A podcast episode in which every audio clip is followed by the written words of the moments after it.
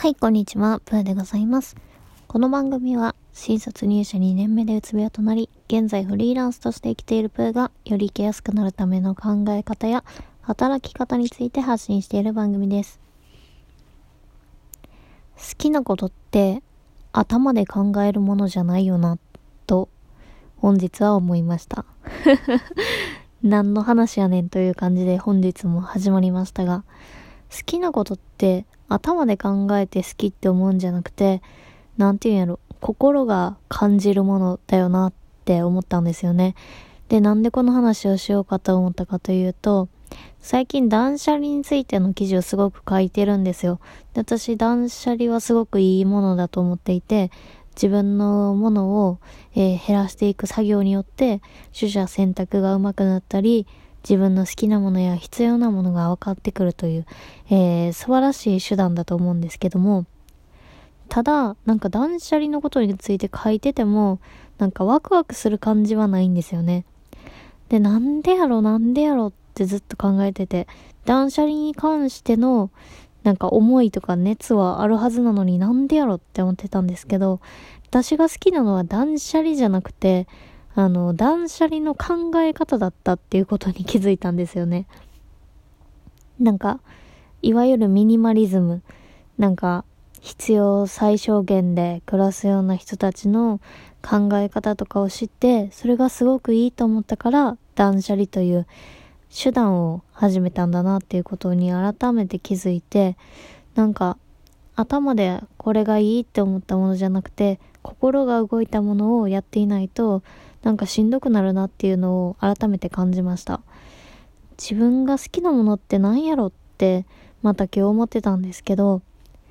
3歳児の子を見てるとすごくわかりやすいなと思うんですよね。まあ3歳児じゃなくてもちっちゃい子でいいんですけど、小さい子ってなんか何々が好きだからやるじゃなくて、これやりたいって言って、なんか泥遊びしたりブランコ乗ったりするじゃないですか。好きなことってそういうことかなと思って。なんか考えるだけで無意識にワクワクしたりとか、なんか心が躍る感じ。私やったら旅行とか行ったことない旅先のことを考えたり、あとディズニーが好きなのでディズニー映画とかディズニーランドに行くこととか、あとは新作のゲームが発売されたりしたらすごくワクワクするなとか。で、あとはミニマリズムもやっぱり好きだし、人の心理を知るのもまあ好きなんですけど、でも心が躍る感じではないな、みたいな。学びたいっていう欲望がすごく溢れてる時はあるけど、うーん、めちゃくちゃ、なんて言うんやろ。高くはないみたいな。なんか勉強になることやからみたいなのも多分追加で入ってるんちゃうかなっ思うんですよね。だから好きみたいな。うん、でも結局本当に好きなことはそういう楽しいことなんだろうなっていうふうになんか思いましたね。で、自分のブログをちょっと今見直していて、えー、ちょっとカテゴリーがいろいろね、またわちゃわちゃしてきたので、整理しようと思って、えー、カテゴリー整理をしていました。最近も YouTube 関連の記事を書いていないので、えー、ゲーム実況の方法とか、ゲーム実況の収益の上げ方とか、そういう話はですね、プーゲームというゲームのことだけを書いてるブログにすべて移しました。なので、もし、えーゲーム実況関連の記事が見たいという方は、そちらをご覧いただければと思います。私のメインブログからも飛ぶことができますし、まあ、このラジオにも気が向いたら貼っておこうと思います。忘れそうやねんな。まあ、そんな感じで、ちょっと自分が今したいことに集中したいなと思って、いろいろ整理をしてました。もうブログ記事に関しても断捨離ですね。あんまり伸びてなかったりとか、自分的に伸ばしたい部分じゃなかったら、うん、なんか別の特化サイトで見てもらえるようにしたらいいかなと思って、ちょっとそっちに移しました。結構ね、流入はあるんですけど、でも、うん、そこに関する記事私が今書きたいって思ってないから、なんて言うんやろ。直帰率が多分めっちゃ高いと思うんですよね。えーブログに訪問してもらって、もうそのまま帰っちゃう人が多いと思うんですよ。うん、微妙やなと思って。もっとなんか、いろいろ自分の見てほしいもの、好きなものを伝えたいっていうのがあるので、そっちの記事をちょっと増やしていたりします。で、えっとね、どうしようかなって悩んでて今。カテゴリーに関して。一つはね、ミニマリストについてやっぱりいろいろ書きたいなって思ってます。まあ自分がミニマリストになる過程を、えー、ブログでそういう断捨離をした結果とかについてもどんどん書いていきたいし、ノウハウも出していこうかなと思ってます。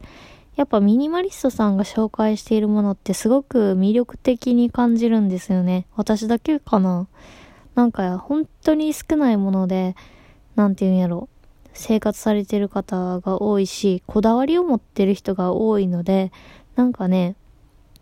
一つ一つのものにちゃんと理由を持って所持している人が多いなって感じてて、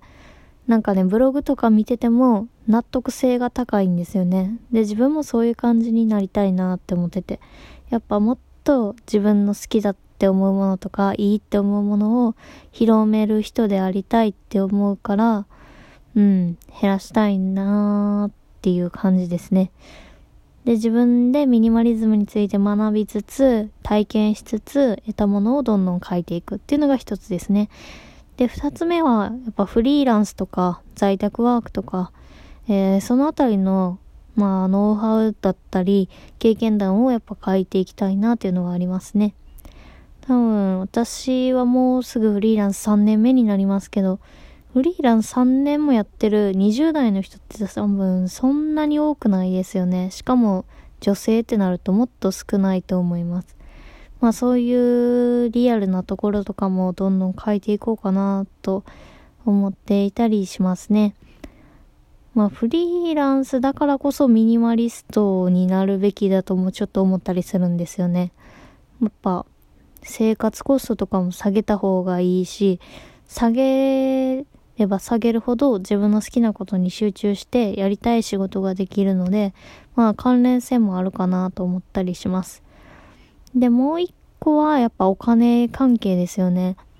仕事とか、もうミニマリストにも深く関係してると思いますけど、節約、投資、あと何やろ、キャッシュレスとか、私もお金に関する興味はやっぱり強いし、お金の執着が非常に、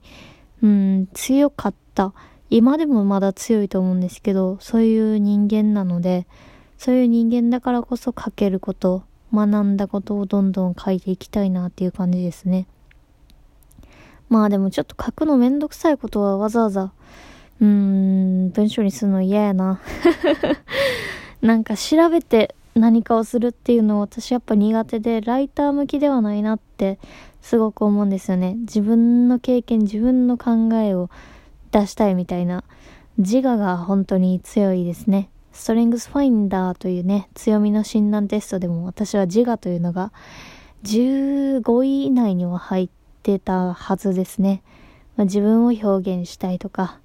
自分がしたことで何か評価されたいとか、そういうのがあるので、ブロガーだなって思ったりしますね。まあでも、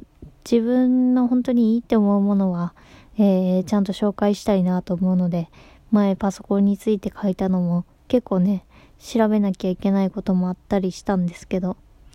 でもあれはあれで楽しかったので、自分がいいと思うものに関しては、ああいう感じで書いたりもしていこうかなと思ってます。そういえば、あの、昨日ね、ヨーグルトメーカー買いました。夜やるぜみたいな話をしたと思うんですけど、あの後ね、お腹を壊して もうね、死にそうなってたんで、結局作れませんでした。なのでまたレポートは後日にしようかなと思います。えー、現在は13時22分ですね。これからちょっとマクドナルドに行ってブログを書こうかなと思います。ミニマリスト関係の記事を何か新しく書けたらいいなと思ってキーワードをリサーチしていました。あとは、やっぱミニマリスト関係の発信をするにあたって、もっとミニマリズムとか物が少ない良さを自分でも理解したいし、科学的にも理解したいなと思ったので、ちょっと本も読もうかなと思います。なので、そんな感じで今日は行こうかな。本日は金曜日ですかね。曜日感覚がね、フリーランスになるとないんですけども。今週はですね、あの、結婚指輪を作りに行ってきます。だいぶ前に、あの、何やったっけ？オーダーメイドじゃなくて、ハンドメイドや。ハンドメイドの指輪を作りに、えー、打ち合わせに来ましたというラジオをしたと思うんですけども、あれを実際に作りに行くのが明日？か明後日？どっちか忘れた。どっちかですね。で、その次の週はですね、なんとボクシングを見に行くことになりました。なんかね、夫の知り合いの方がボクシングチケットを譲ってくださったので、それをちょっと見に行くことになりました。またそのあたりの話もラジオでしようかなと思っておりますので、えー、よかったらまた聞きに来てください。ということで、本日も聞いていただきありがとうございました。またブログ更新しますので、よかったら概要欄にあって貼っております。ブログをチェックしていただけると嬉しいです。えー、質問などございましたら、質問箱や Twitter などでお寄せいただけると嬉しいです。感想などもお待ちしております。それでは、本日も良い一日を。おやすみなさい。おやすみなさいちゃうわ。またね。